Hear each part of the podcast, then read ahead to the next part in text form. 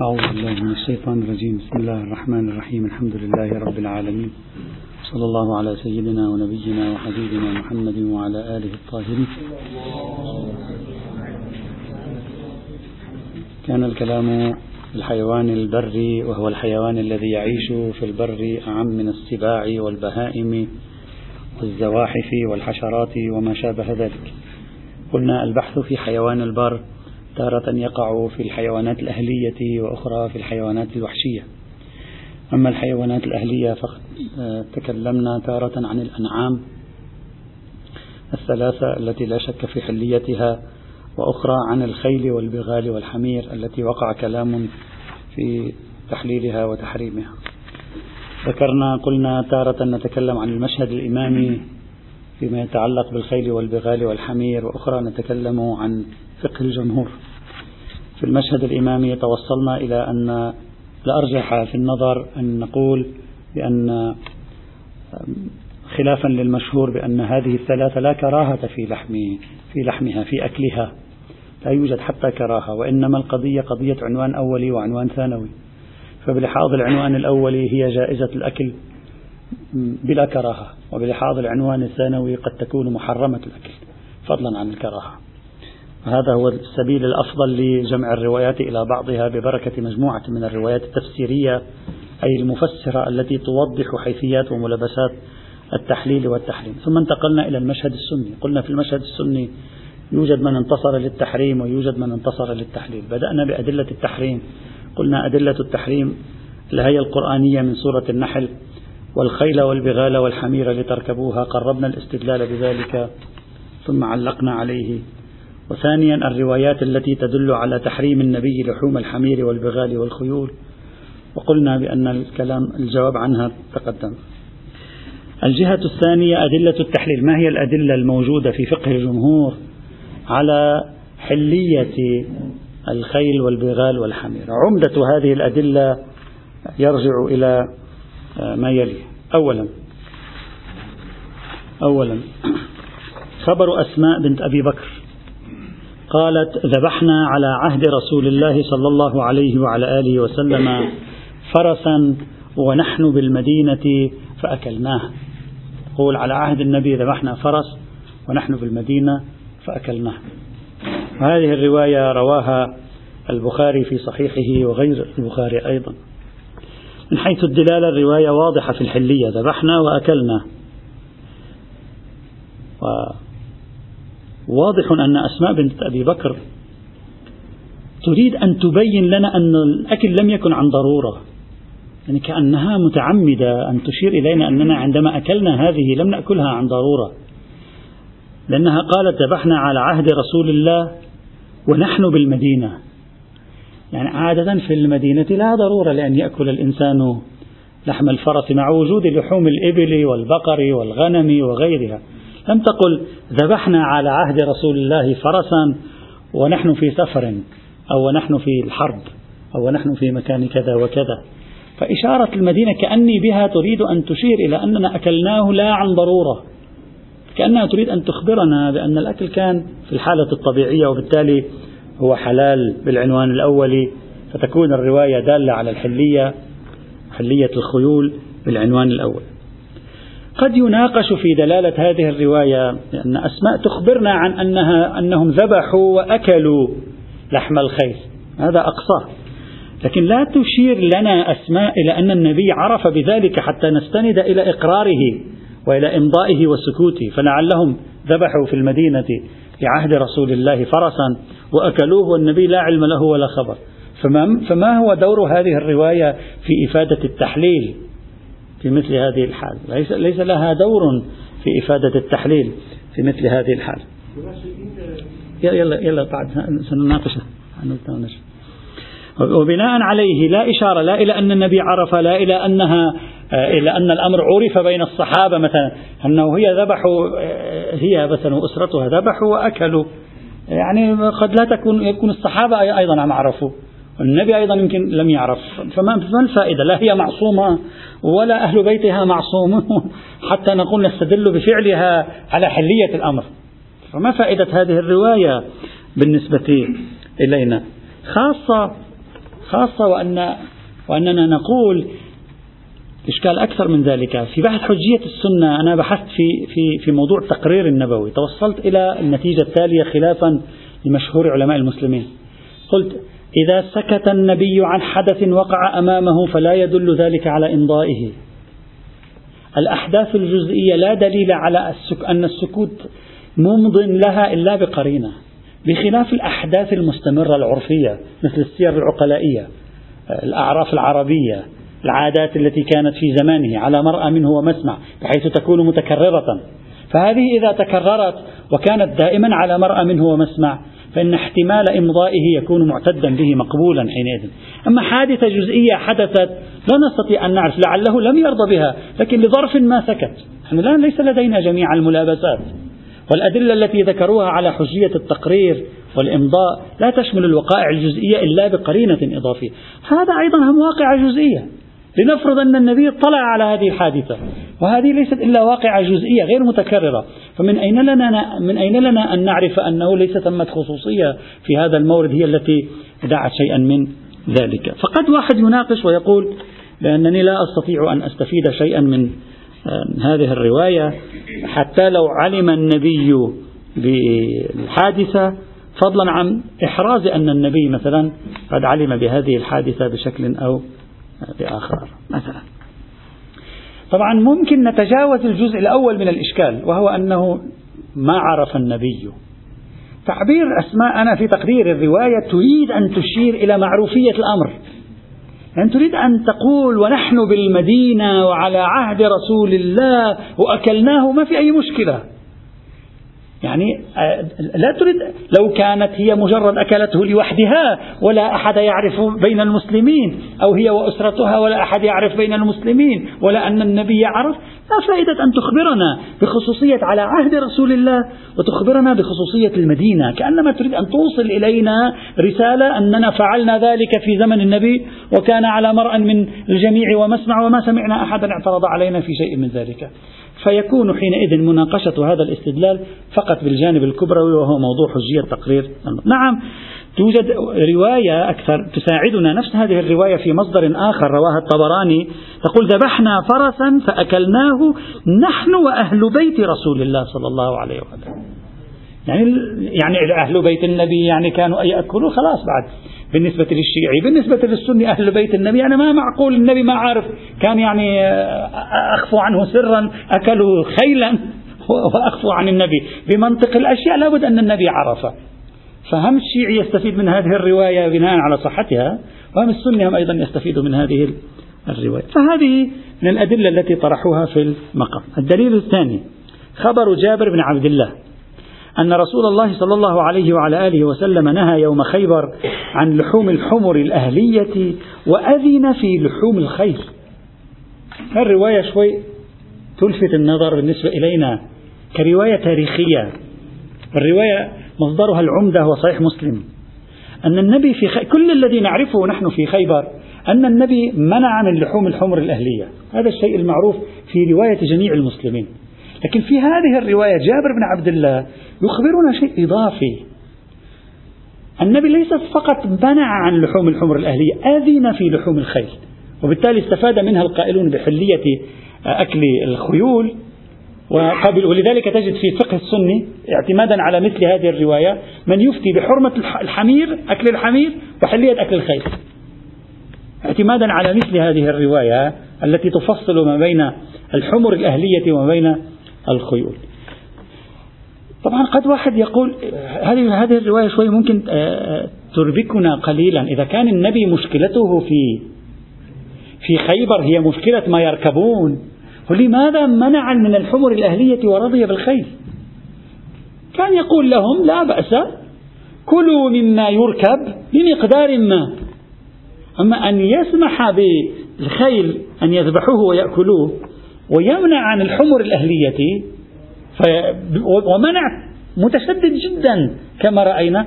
يوحي ذلك أن القضية ثابتة بالعنوان الأولي يوحي ذلك للوهلة الأولى أن القضية ثابتة بالعنوان الأولي وليست بالعنوان الثانوي الذي كشفت عنه بعض الروايات الأخرى وهو مخافة أن يفنوها ويخسروا ظهورها وهم في خيبر.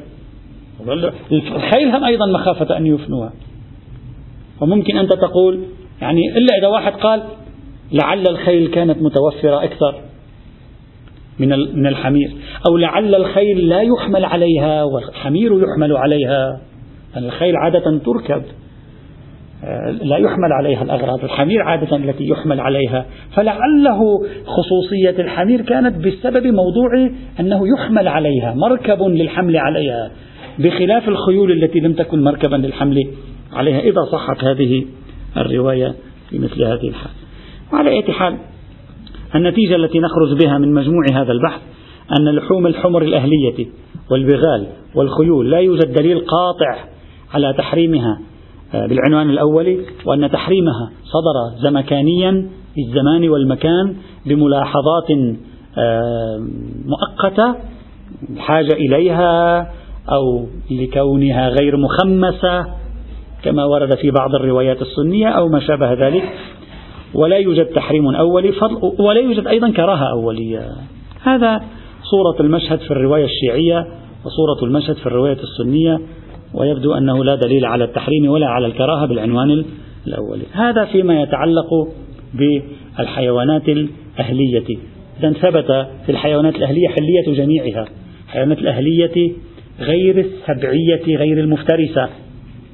غير الهر غير الكلب.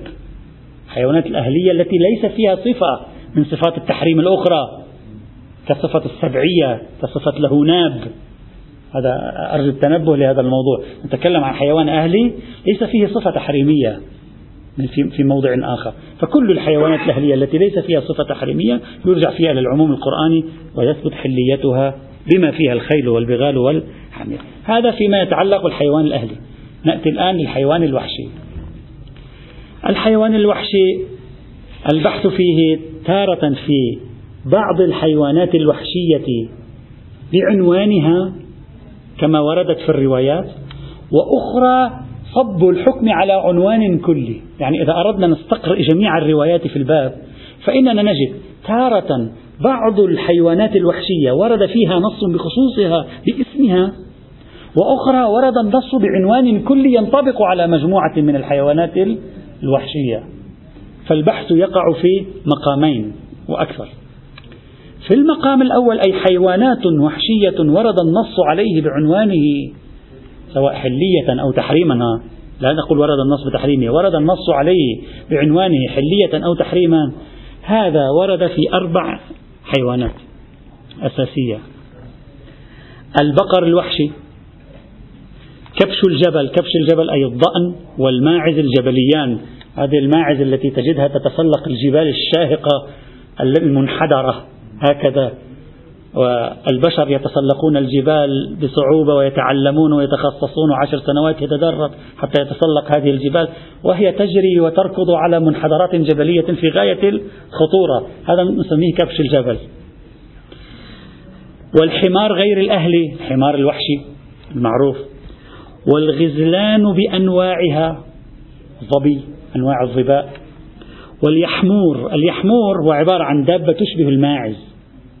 تنظر إليها في جوجل في الإيمجز تظهر لك اليحمور معروف يعني حيوان يشبه الماعز لكنه وحشي آه، مختلف عنه.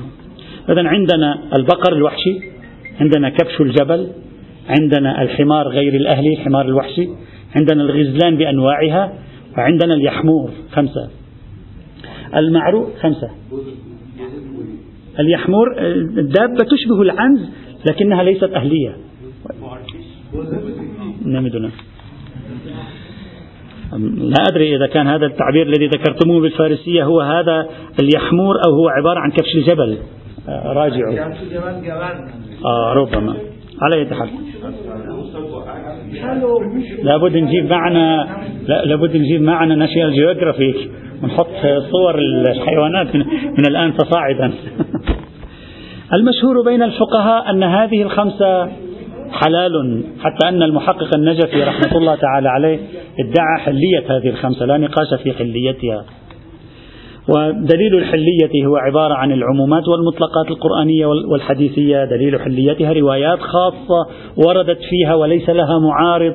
فهذه أيضا لا نقاش في حليتها في الفقه الإسلامي عادة. إنما الكلام بينهم وقع في أن هذه الخمسة التي نتكلم عنها يعني البقر الوحشي كبش الجبل الحمار الوحشي الغزلان بأنواعها واليحمور هذه الخمسة هل الحلية نزلت عليها بعنوانها؟ أو يمكن أن نسري حليتها لكل حيوان وحشي إلا ما ثبت بالدليل. مقصود من الوحشي ليس المتوحش. كلمة وحشي لا تعني المتوحش. وحشي يعني غير أهلي. ليس بالذي يعيش في بين الناس. هذا معنى وحشي غير أهلي. فوقع خلاف بينهم أن الحيوانات الوحشية غير الأهلية. هل الحلال فيها هذه الخمسة والباقي حرام؟ طبعا إذا كان هكذا يعني ما بقي شيء خلاص كل شيء حرام صار. أم أن الحيوانات الوحشية كلها حلال بهذه الروايات الواردة في هذه الخمسة؟ يعني لا خصوصية للخمسة كلها حلال إلا ما خرج بالدليل مثل السباع مثل ما له ناب مثل المسوخ وأمثالها. هذا وقع خلاف بينهم. لذلك أنت لو تراجع الرسائل العملية الآن تجد تعابير الفقهاء مختلفة. بعضهم يقول الحلال من حيوان الوحش. هو هذه الخمسة؟ ما معنى هذا؟ معناه أنه يرى كل حيوان وحشي حرام. إلا هذه الخمسة. وبعضهم يقول ولا يبعد ثبوت الحلية لمطلق حيوان الوحش إلا ما خرج بالدليل مثل السباع. يعني مثلا إذا ترجع إلى السيد الخوئي ترجع إلى تعليقة الشهيد الصدر على منهاج الصالحين. ترجع إلى السيد محمد الروحاني. ترجع إلى السيد محمود الهاشمي. ترجع إلى الشيخ الوحيد الخراساني. ترجع مثلا إلى العلامة فضل الله. يقولون بأن كل حيوان الوحش حلال إلا ما خرج بالدليل كالسبع وما له ناب وما شابه ذلك. بينما إذا راجعت الشيخ محمد إسحاق الفياض السيد علي السيستاني تجد ظاهر عبارة الفتاوى كل حيوان نتيجتها كل حيوان الوحش حرام إلا ما خرج بالدليل. ما هو الذي خرج بالدليل؟ هي هذه الخمسة. وأي حيوان وحش آخر سوف يكون محرما. فإذا محل تنازع الفقهاء في موضوع هذه الخمسة ليس نفس الخمسة نفس الخمسة الكل متفق على حليتها وردت فيها روايات وتشملها العمومات. مركز التنازع هو أن هذه الخمسة حللت لأن عنوان حيوان الوحش حلال إلا ما خرج بالدليل أو حللت لأن عنوان حيوان الوحش حرام وهذه أخرجت هذه بالدليل. هذا هو محل التنازع بينهم. والصحيح القول بحلية حيوان الوحش إلا ما خرج بالدليل. أولا تمسكا بإطلاقات وعمومات القرآن التي بحثناها سابقا والسنة أيضا. هذا أولا. خرج منها مثل حيوان السباع يبقى الباقي على حليته. ثانيا أصالة عدم التذكية. لا تجري كما بحثنا سابقا بل الذي يجري هو أصالة التذكية لأنه ممكن يكون محل نقاشهم في أصالة عدم التذكية هنا. وثالثا الروايات الواردة في هذه الخمسة ليس فيها دلالة حصر على الحلية وإنما هذه سئلوا عنها فأجابوا بالحلية فهي مجرد موارد وعليه فالصحيح وفق القاعدة التي بحثناها في النص القرآني والتي لا يوجد ما يخرجنا عنها حتى الآن القول بحلية حيوان الوحش مطلقا إلا ما خرج بالدليل لا القول بحرمة حيوان الوحش مطلقا إلا هذه الخمس فإنه لا يوجد بأيدينا دليل مطلق على حرمة حيوان الوحش فما عندنا دليل مطلق على حرمة حيوان إلا أن نرجع إلى بحث أصالة عدم التذكية وقد تحدثنا عنها سابقا. إذا كل حيوان الوحش حتى الآن حلال إلا ما خرج بالدليل وليس بأيدينا دليل من الكتاب أو السنة على تحريم عنوان حيوان الوحش. هذا القسم الأول الذي هو عبارة عن حيوانات وحشية منصوص عليها بعينها وقد تبين حليتها بل حلية غيرها أيضا. النوع الثاني من حيوان الوحش الذي ورد البحث فيه السباع أو كل ذي ناب من الوحش. السباع أو كل ذي ناب له ناب الأنياب. لازم نجيب خريطة نستعين بنشر الجواب رفيق كل ما له ناب الناب هو اللي إلى جانب الرباعيتين. ذلك السن, السن الذي على اليمين والذي على اليسار من الأعلى ومن الأسفل يكون ناتئا كما هو في الحيوانات المفترسة. آه. هذه نسميها أنياب. الأنياب التي يستعين بها الحيوان لكي يقضي أو يعني يلتهم فريسته أو يعني يدافع عن نفسه أو أو يعتدي عليها. نعم. طيب. طبعا آه، الآن أنا سأصوغ الموضوع بطريقة مبسطة. سنقول السبع وما له ناب لكن القضية ليست بسيطة. لأن بين كلمة سبع وبين كلمة له ناب فرق. قد يكون شيء له ناب ليس بسبع مثل الفأرة. الفأرة لها أنياب. لكن لا تسمى في اللغة العربية سبعا. أرجو التدقيق جيدا. الأرنب له أنياب كما يقال سيأتي إن شاء الله بحث الأرنب على حدة. كثيرون قالوا له أنياب وإذا له أنياب له ناب. لكن الأرنب لا أحد يقول الأرنب سبع. الأرانب ليست سباح. نعم الأسد الأسد له أنياب وهو سبع. الفهد له أنياب وهو سبع. النمر له أنياب وهو سبع. فليس هناك من تساوي في الكلمة. فقط الآن أنا أطلقها تسامحا وبعدين سنتكلم في الموضوع. نقول السباع أو ما له ناب. من حيوان الوحش البري نتكلم حاليا. لا من حيوان الجو أو حيوان البحر.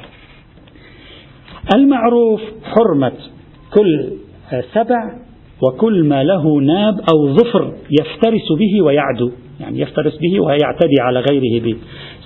ولم يفرقوا في الفقه الإمامي لم يفرقوا بينما إذا كان الناب قويا مثل الأسد الذئب الفهد الدب الفيل.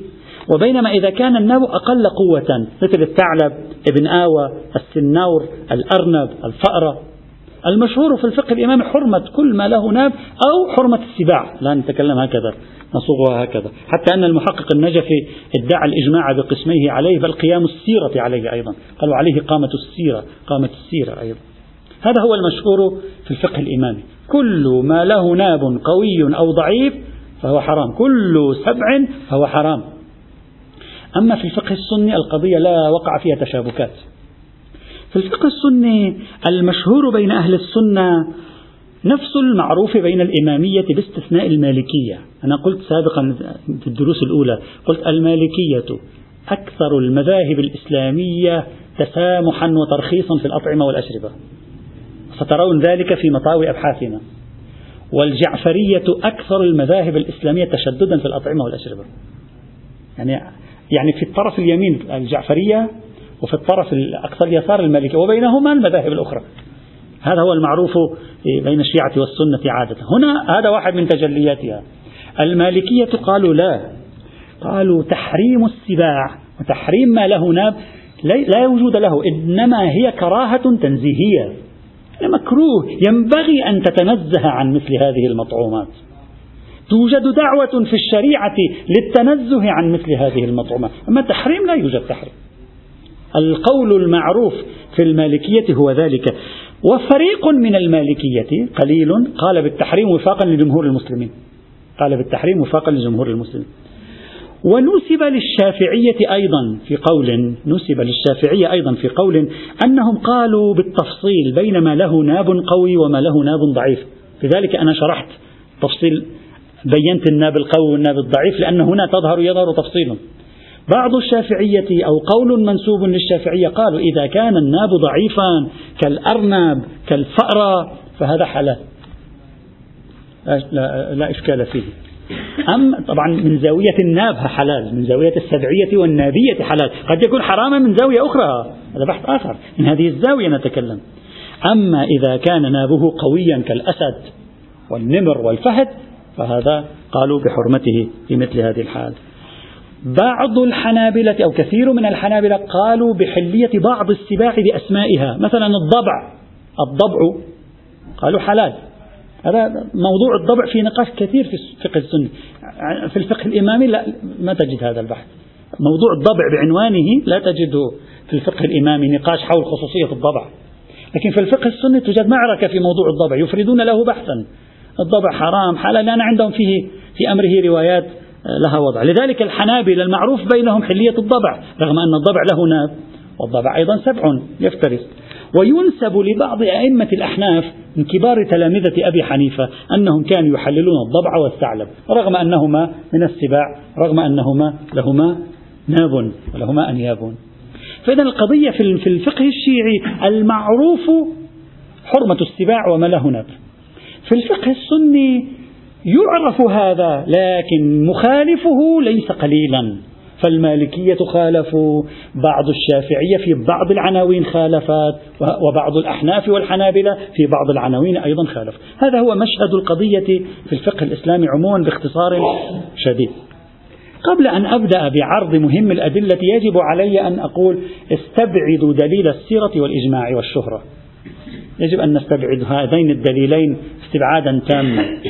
أما الإجماع فإذا قصد به إجماع إسلامي فحتما لا يوجد إجماع إسلامي في الموضوع. وقد رأينا أن المالكية وهم فريق كبير في الأمة لا يؤمنون بالحرمة في باب السباع كلها أصلا. فكل السباع ما عندهم مشكلة معها. ادعاء إجماع إسلامي صعب.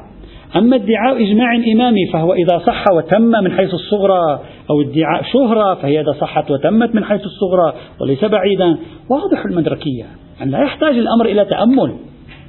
فإن الروايات صريحة واضحة كما سوف نرى في التركيز على عنوان ما له ناب وعلى عنوان السبعية. سنرى ذلك بالتفصيل. فاحتمالية المدركية هنا عالية جدا. الحق والإنصاف يقال أن احتمال المدركية عال جدا وإذا كان احتمال المدركية عال جدا وفقا لقواعد حجية الإجماع على قاعدة الحدث. لا يكون حينئذ إمكان أن نحصل وثوقا من كشفية هذا الإجماع في مثل هذه الحال. وأما السيرة التي اعتمد عليها المحقق النجفي فواضح أن القضية ليست قضية سيرة عقلائية حتى نتكلم عن السيرة غاية حتى السيرة المتجهة غايته أنهم كانوا يتركون أكل السباع. أما أنهم يتركون أكل السباع تدينا يتركون أكل السباع استقذارا يتركون أكل السباع عرفا وعادة في بلاد المسلمين أي بلاد الشرق الأوسط. فهذا لا نعرفه. يعني من أين تعرف أنت؟ الآن كثير من الشعوب لا تأكل بعض أنواع الأطعمة وليس ذلك عن تدين وإنما هو طبع تلقفوه جيلا بعد جيل من آبائهم وورثوه من طباعهم ومن مجتمعهم. فمن أين لي أن أعرف أن إعراض المسلمين مثلا أو الشيعة عن أكل لحم الأسد راجع إلى ولعله راجع إلى استقدارهم لعله راجع إلى صعوبة اصطياد الأسد. لذلك أصلا أعرضوا عن هذه الفكرة. كيف لي أن أعرف حتى أستند إلى السيرة المتشرعية بوصفها كاشفا عن موقف الشريعة فيها نعم كمؤيد لا بأس. إذا تريد أن تضع الإجماع والشهرة والسيرة كمؤيد فلا بأس بذلك. فالعمدة في الأدلة الروايات بعد أن لم يكن في القرآن شيء في ذلك. العمدة في الأدلة الروايات وعلينا أن نتوقف مع هذه الروايات بشكل آه، دقيق. هنا عمدة الروايات في المقام هي الرواية الأولى خبر داود بن فرقد وهو خبر صحيح على المشهور. يعني مشهور الفقهاء صحة هذا الخبر. عن أبي عبد الله عليه السلام قال كل ذي ناب من السباع هذه كلمة من السباع ذي ناب الآن اتركها. هل من هنا؟ يعني ما له ناب فهو سبع أو ما له ناب من السبع. اتركها حاليا. الآن فكرة خذ الفكرة بشكل عام بعدين سنتوقف. كل ذي ناب من السباع ومخلب من الطير المخلب الطيور التي لها مخالب مثل النسر والصقر. حرام. رواية واضحة كلية جلية سهلة سلسة أوردها الشيخ الكليني في الكافي وأوردها الشيخ الطوسي أيضا في كتاب التهذيب. وهذا الحديث ورد بعينه مرسلا بلا سند عند الشيخ الصدوق على ما ذكره في كتاب من لا يحضره الفقيه وغيره من الكتب أيضا. وورد أيضا عن رسول الله صلى الله عليه وعلى آله وسلم في وصيته لعلي عليه السلام في سند بسند ضعيف أورده الشيخ صدوق في موضع آخر. كذلك وهذا الحديث نقله الشيخ الكليني بسند آخر أيضا إلى الحلبي وهو والسند الآخر أيضا معروف بصحته ليس فقط السند الأول السند الآخر أيضا معروف بصحته. يعني هم السند إلى الحلبي هم السند إلى داود بن فرقد على ما هو المعروف آه، سند صحيح لا إشكال فيه. وورد هذا الحديث في المصادر السنية أيضا في أغلبها ورد مسندا إلى النبي صلى الله عليه وعلى آله وسلم كما في صحيح مسلم وفي بعضها ورد موقوفا على ابن عباس وكأن ابن عباس هو صاحب هذا الحديث. إذا الحديث موجود شيعيا موجود, موجود سنيا سنديا شيعيا المعروف صحته. سنيا المعروف صحته. فلا إشكال فيه من حيث الإسناد على ما هو المعروف المتداول في مباني الرجالية والحديثية عند السنة وعند الشيعة. هذا الحديث من أقوى الأحاديث التي تعتمد في المقام. ودلالته واضحة. يعني حق والإنصاف كل ذي ناب من السباع حرام. بعد أكثر من هكذا لا يوجد شيء. هذه الرواية الأولى. الرواية الثانية. صحيحة سماعة بن مهران. قال سألت أبا عبد الله عليه السلام عن المأكول من الطير والوحش. فقال حرم رسول الله صلى الله عليه وعلى آله وسلم كل ذي مخلب من الطير وكل ذي ناب من الوحش. هناك قال كل ذي ناب من السبع وهناك قال كل ذي ناب من الوحش. فممكن يكون يقصد بالوحش متوحش يعني السبع. ممكن الوحش مقابل الأهل فيكون مختلف. هذه نتركها الآن. فقلت الآن لاحظ معي هذه الرواية مهمة جدا. ماذا قال له؟ قال له حرم رسول الله كل ذي ناب من الوحش. السائل ماذا سأله؟ سماع ماذا سأل الإمام؟ قال فقلت إن الناس يقولون من السبع. يعني في فرق بين أن تقول حرام كل ذي ناب أو ذو ناب من الوحش وبين أن تقول الحرام هو كل ذي ناب من السبع. أنت الآن أيها الإمام تقول لي من الوحش طيب الفأرة لها ناب سأترك الفأرة. أحسنت الهر وأمثاله. وهذا له ناب لكن ليس بمتوح لا يصنف متوح مثلا قد لا يصنف سبعا مثلا. أو الفأرة لها ناب لكنها ليست سبعا. فما القصة؟ كل ما له ناب من غير الحيوانات الأهلية سواء كان سبعا أو لا أو كل ما له ناب من السباع. أنت الآن تقول من الوحش. سماع سأله قال له إن الناس يقولون من السبع. فقال لي يا سماع هذه رواية مهمة. إن يا سماع السبع كله حرام. بعد لما نقول سبع لا نتكلم في ناب وغير ناب. السبع بعنوانه حرام. وإن كان سبعا لا ناب له. يعني حتى لو كان ثمة سبع ليس له ناب لكن مع ذلك هو يسبع ويفترس ويعدو ويهجم حتى لو كان هذا حرام. وإنما قال رسول الله هذا تفصيلا يعني توضيحا للناس. للوهلة الأولى ماذا يفهم من هذه الرواية؟ يفهم من هذه الرواية. عندنا عنوانين صار في التحريم. صار عندنا عنوانين في التحريم. عنوان السبعية هذا عنوان تحريمي مستقل. وعنوان ما له ناب من الوحش يعني من غير الأهلي وهذا عنوان تحريمي مستقل. قد يلتقيان في سبع له ناب وقد يفترقان في سبع ليس له ناب وفي وحش غير سبعي له ناب. وبالتالي صار طبيعة التحريم مختلفة. أرجو أن نبقي هذه في ذهننا فيما بعد. سنحتاج إلى هذه التفصيلات آه، في الموضوع. فإذا دلالة الرواية أيضا دلالة جيدة من حيث الإسناد. الرواية معتبرة وأوردها أيضا وقد أوردها الشيخ الكليني في الكافي وذكرها أيضا الشيخ الطوسي في تهذيب الأحكام يعني وردت في الكتب الأربعة. الرواية الثالثة مضمر سماعة. قال سألته عن لحوم السباع وجلودها فقال أما لحوم السباع من الطير والدواب فإنا نكرهه. إلى آخر الرواية. هذه الرواية رواها الشيخ الطوسي في تهذيب الأحكام.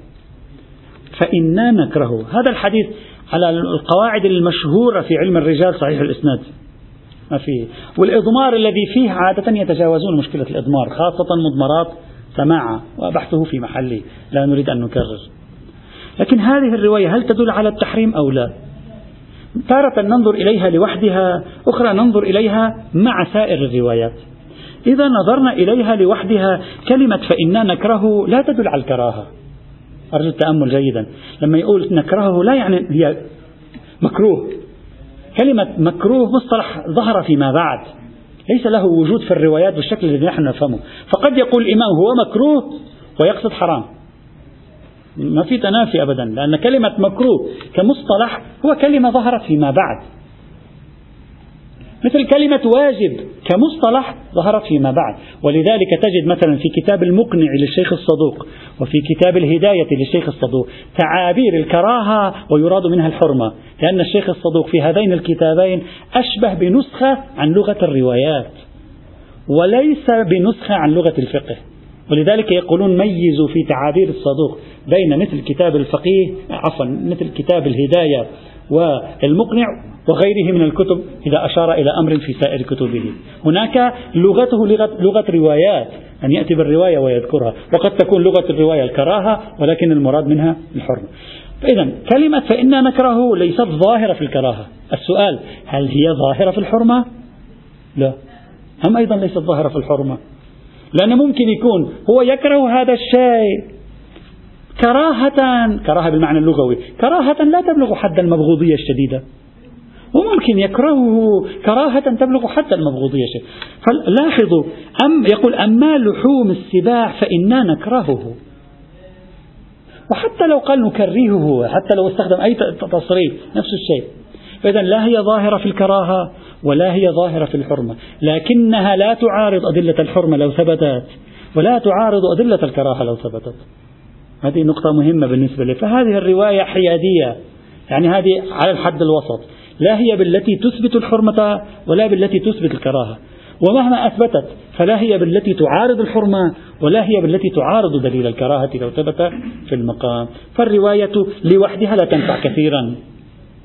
طبعا جامع المكروهية ثابت لكن لا تنفع كثيرا. نعم إذا ضممناها إلى المجموع وقلنا سائر الروايات كلها تدل على الحرمة فنفهم من كلمة فإنا نكرهه الحرمة حينئذ. بضم الروايات إلى بعضها لا بأس بذلك.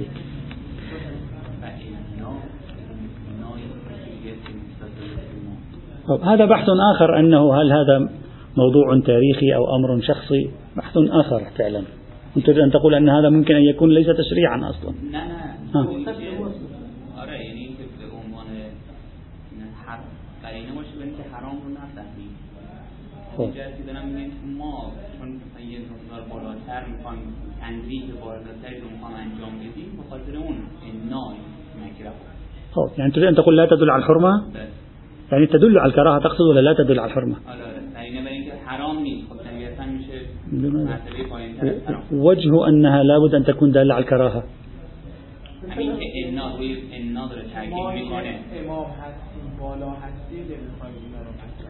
هذا نعم أفهمت مقصودكم الآن. هذا إذا ضممنا هذه الروايات فيما بعد مع سائر الروايات الأخرى التي تشير إلى نكتة التحريم هنا سوف نفهم هذه الرواية بما يقرب الفكرة التي تقول. الرواية الرابعة خبر الحلبي عن أبي عبد الله عليه السلام قال لا يصلح أكل شيء من السباع إني لأكرهه وأقذره. آه هذه الرواية مشكلة. هذه الرواية فعلا مشكلة لأن ظاهر هذه الرواية فعلا الكراهة. أولا قال لا يصلح أكل شيء من السباع ثم نسب الأمر إلى إني أكرهه وأقذره. وتعبير أكره هنا ليس بمعنى إثبات أمر شرعي إثبات بيان أنني لا أتفاعل معه أو إنني كشخص وليس كمجموعة إنني لا أتفاعل أعتبره قذرا. هنا في احتمالين في تفسير هذه الرواية. إما الإمام يريد بالتعليل أن يدخل السباع تحت عنوان تحريم اسمه تحريم المستقذرات فيبين الصغرى ويقول إني لأستقذره فإذا هو داخل ضمن المستقذرات فيكون حراما. أو لا الإمام يريد أن يبين أنه ليس بحرام. وإنما هو حلال. غاية الأمر اتركوه لأنني أجد ذلك مستقذرا. فكأنه يريد أن ينزه أصحابه. اللغة لغة كراهة تنزيهية ليس لغة كراهة تحريمية. إذا صح التعبير. فالرواية إنصافا إن لم نقل بأنها ظاهرة في الكراهة التنزيهية. لا أقل ليست ظاهرة في الكراهة التحريمية. هذا في الحد الأدنى.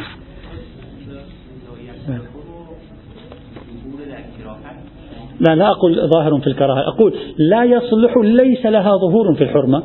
وتعبير بعد ذلك إني لأكره وأقدره بإرجاعه إلى نفسه يجعل الظهور في الحرمة في غاية الضعف. فنقول مقدار المتيقن من دلالتها الكراهة.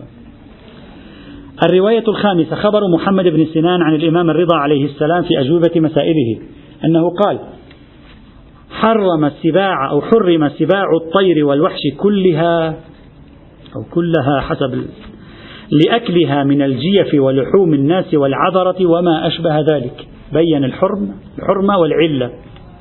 كما قال أبي عليه السلام كل ذي ناب من السباع وذي مخلب من الطير حرام. رواية أيضا تدل على التحريم وتبين علة التحريم في أنها تأكل من الجيف. طبيعة السباع هكذا تأكل من الجيف. إذا دلالة على التحريم أيضا واضحة. إلا أن سند الرواية ضعيف فإن فيها محمد بن سنان ولم تثبت وثاقته. الرواية السادسة هذه نتوقف عندها قليلا. خبر الفضل بن شاذان عن الرضا عليه السلام في كتابه إلى المأمون. هذا المعروف يسمى برواية محض الإسلام. هذه الرواية اسمها رواية محض الإسلام. يقول محض رسالة الإمام الرضا عليه السلام إلى المأمون هكذا بدايتها. محض الإسلام شهادة أن لا إله إلا الله. رواية تقريبا أربع خمس صفحات. إلى أن يقول وتحريم كل ذي ناب من السباع وكل ذي مخلب من الطير. هذا محض يعني كأنما بتعبير بعضهم في بعضهم أطلق على على رواية محض الإسلام آه، منشور الإمامية التعبير الفارسي. كأنما إعلان العقيدة والشريعة. الإمامية تعلن عقيدتها وشريعتها لأنه يتكلم عن أمور عقائدية ويتكلم عن أمور شرعية أيضا. تقريبا خمس صفحات كل الأحكام الشرعية تقريبا كثير منها موجودة في هذه والرواية من حيث الدلالة واضحة أصلا لا نقاش فيها. يعني حرام يقول. إلا أن الكلام كل الكلام في أصل هذه الرواية. هل هذه الرواية صحيحة أو لا؟ هل كتب الإمام الرضا رسالة إلى المأمون أو لا؟ الرواية من حيث الطرق لها ثلاث طرق. إذا أردنا أن نحسب جميع طرق الرواية ثلاث طرق. والطرق الثلاثة هذه مبتلاة بأشخاص في نقاش في وثاقتهم والصحيح والله العالم عدم ثبوت وثاقتهم. وهم علي بن قتيبة النسابوري وحمزة بن محمد العلوي وجعفر بن نعيم أو نعيم. هؤلاء الثلاثة وردوا في الطرق الثلاثة إلى هذه الرواية وبالتالي الثلاثة لا دليل على وثاقتهم كما بحثناه في محله وبالتالي الرواية من حيث الإسناد بهذا المقدار ضعيفة نعم للشيخ الطوسي طرق إلى الفضل بن شاذان. طرق إلى الفضل بن شاذان. لكن الشيخ الطوسي لم يورد رواية رسالة الإمام الرضا إلى المأمون حتى نقول تلك الطرق التي في مشيخة التهذيب طرقا إلى رسالة الإمام الرضا إلى المأمون. أورد طرقا لما رواه هو عن الرضا.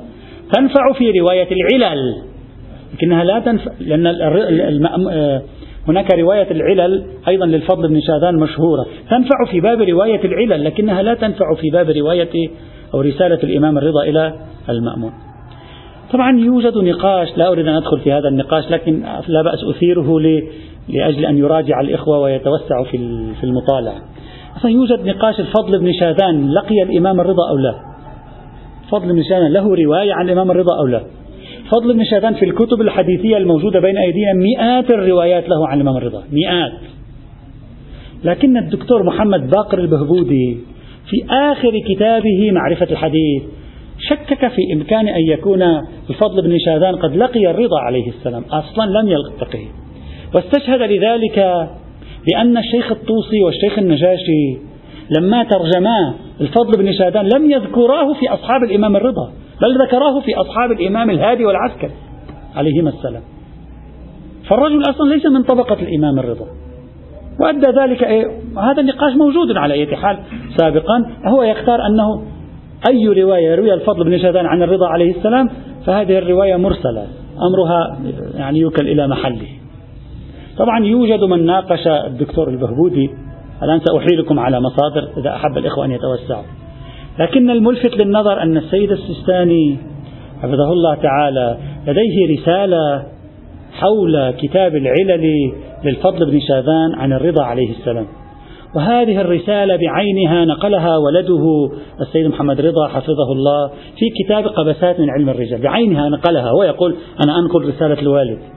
نقلها في سبع عشر صفحات تقريبا موجودة في الجزء الثاني. في هذه الرسالة السيد السيستاني يوافق البهبود طبعا دون أن يذكر اسم البهبودي يوافق البهبودي في في التشكيك في أن يكون الفضل بن شاذان قد لقي الرضا وله رواية عن الرضا. وبهذا بدأت نظرية البهبودي ترتفع إلى مستوى أن تكون لها حضور أوسع باعتبار يعني عادة البهبودي وضعه معروف في موضوع الحديث والرجال.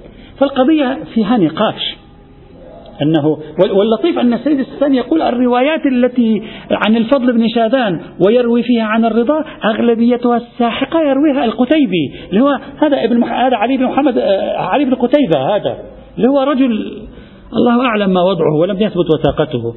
وكأنه يقول لعله هو هذا الذي ينسب للفضل بن شاذان روايات عن الرضا. واللطيف أن البهبودي في كتاب معرفة الحديث قال وروايات الفضل بن شاذان عن الرضا عليه السلام أمرها يمكن أن نرجع فيه إلى ابن قتيبة. يعني ينسب الوضع فيها إلى ابن قتيبة. يعني بشيء سليم مما يطرحه السيد السيستاني أنا لا أريد أن أبحث في هذا الموضوع الآن لأننا نستطرد.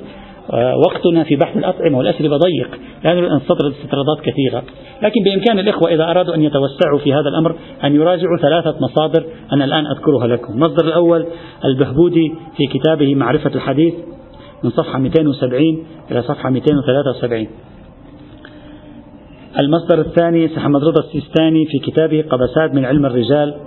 الجزء الثاني من صفحة 183 إلى 197 المصدر الثالث مقالة جيدة يعني صاحبها اشتغل بذل جهدا جيدا. حاول أن يرد كلام البهبودي وهو ما ملتفت لكلام السيد السيستاني أو ربما ما كان قد صدر بعد كلام السيد السيستاني. وهي مقالة للدكتور مهدي بيات مختاري موجودة في مجلة علوم حديث الفارسية السنة الرابعة عشرة العدد الرابع. 18 صفحة من صفحة 80 إلى صفحة 98 جيد يعني بذل جهدا في أن يثبت رواية الفضل بن شاذان عن الرضا عليه السلام. وهو رجح أن يكون الفضل بن شاذان ولد حدود عام 170 180 للهجرة وبالتالي يكون قد عاصر الإمام الرضا وأمكن أن يروي عنه.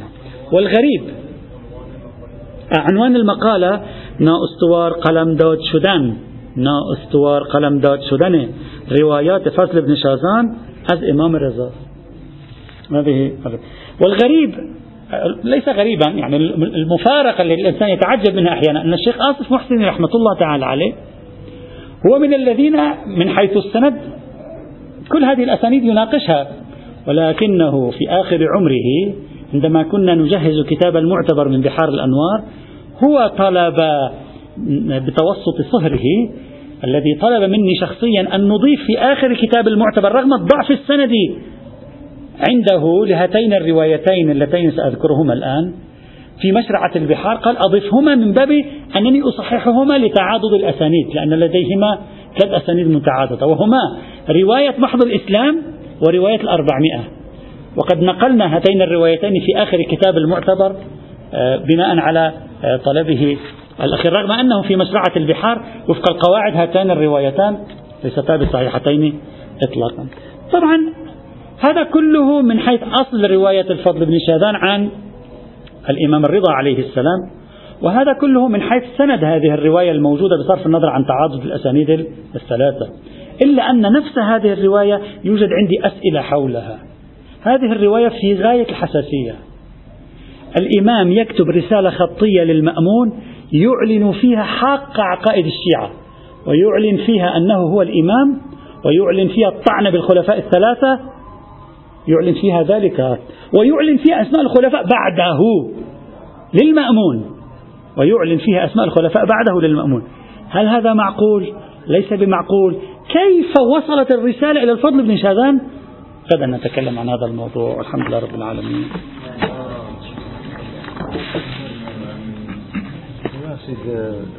محمد